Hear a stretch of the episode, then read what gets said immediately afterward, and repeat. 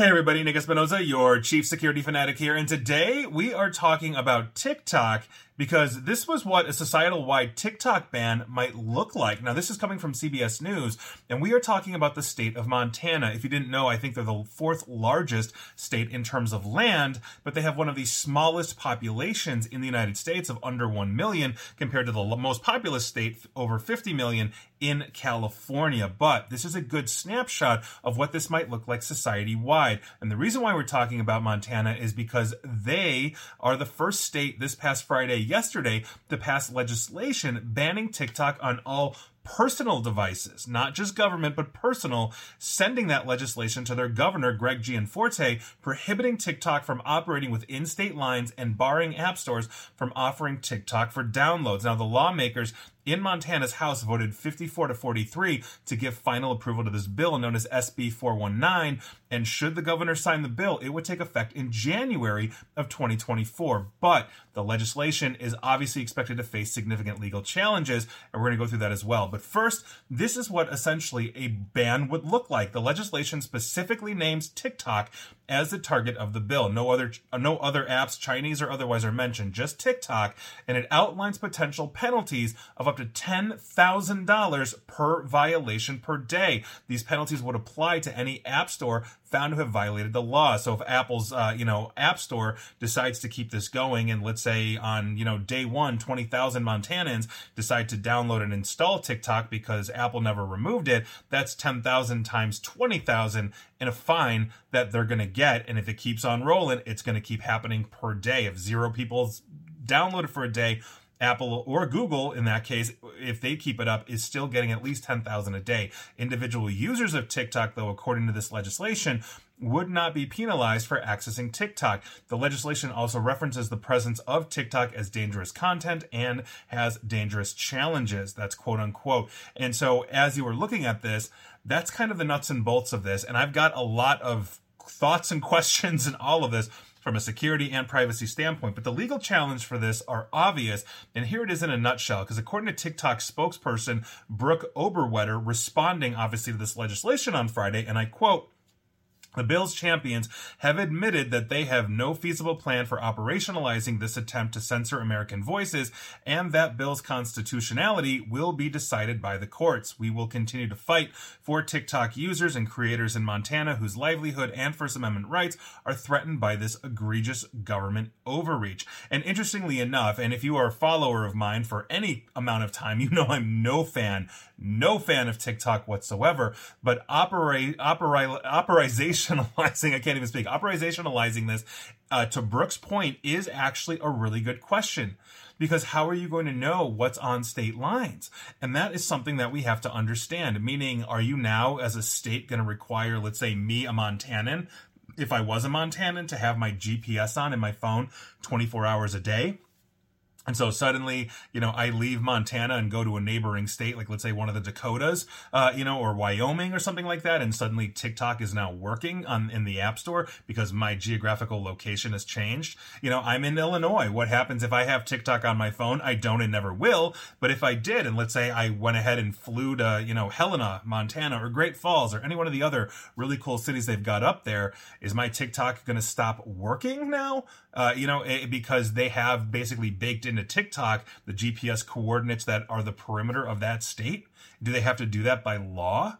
I mean, th- this is th- these are challenges operationally that have to happen. Not to mention the First Amendment issues and all of that. Again, I am no fan of TikTok or other social media platforms, which should tell you a lot. Now, on top of this, NetChoice, which is a technology industry group, I've mentioned them before. TikTok is a member. They said that this bill violates the U.S. Constitution's uh, constitutional pro- prohibition against so-called bills of attainder. That's legislation that seeks to punish a person without trial. Quote, this move for Montana legislature sets a dangerous precedent that the government can try to ban any business it doesn't like without clear evidence of wrongdoing. The U.S. Constitution clearly forbids lawmakers from passing laws to criminalize specific or individual businesses. Governor Gianforte should veto this clearly unconstitutional law. Now, they've got a good point here in the sense that yes, the last thing you want is a slippery slope or broad language in any bill that would allow, let's say, the Montana government to carve out something to say, oh, well, we don't like you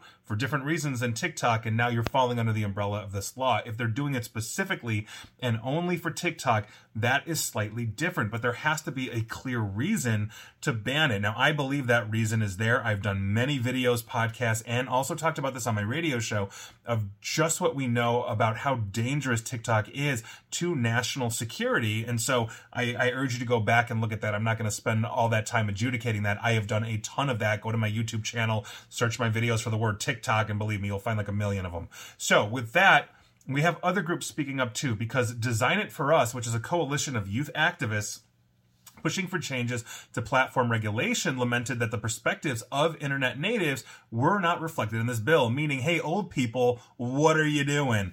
And I quote, we believe that social media can be good for young people if they are designed for us. Bans like this, uh, one forego a real opportunity to proactively address kids' safety and privacy concerns on this platform. Now, that's from Zaman Qureshi and Emma Lembke. Those are the group's co-chairs. Now, a group representing app developers, like I said, everybody everybody's talking about this, uh, at least in the uh, in the development world as well as cybersecurity, that that basically this bill could encourage governments to legislate on an app by app basis, creating a patchwork of laws that would quote weigh heavily on small app companies end quote. This is something I've talked about when it came to California's CCPA. This is the privacy, uh, pl- uh, you know, basically the privacy conditions that California has for their citizens' data. Illinois has BPA, New York has Shield, and we have been creating a patchwork of some states states having GDPR style protections, other states being wide open. We need national standards for these things because we are so interconnected, uh, you know, due to the internet. You know, it's not me sending you something in the mail from, you know, here in Chicago down to LA and back. I can instantly connect to anybody or even a VPN in, in, in Los Angeles or San Francisco or anywhere else in the state. And so that's what we're talking about. And to continue with that group, while it might begin with TikTok, it clearly won't end there. And that is according to Morgan Reed of the App Association. They receive more than half of their funding from Apple. Now, another civil society group filed, or I'm sorry, have alleged that SB 419 violates Montanans' First Amendment rights to free expression of information.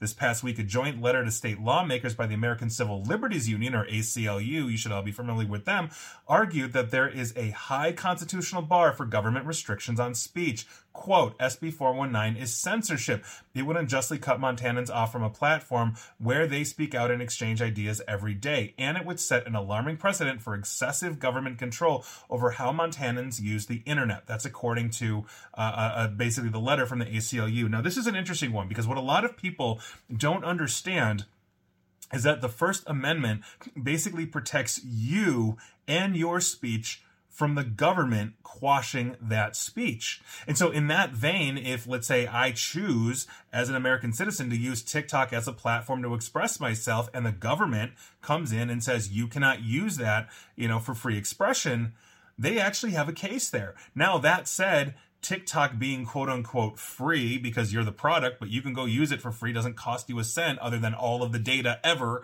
ever in your life, um, you can go ahead and use that. But you can also use Facebook or Twitter or, you know, whatever will replace Twitter at some point. You know, there's a lot of different options that you have out there. And, and so to say that TikTok has more sway than another would be incorrect. It's not fully quashing your rights, but at the same token, if we have that other language I talked about previously where it's a slippery slope, maybe they come after Facebook next. Maybe they come after Twitter. Maybe they come after whatever replaces Twitter.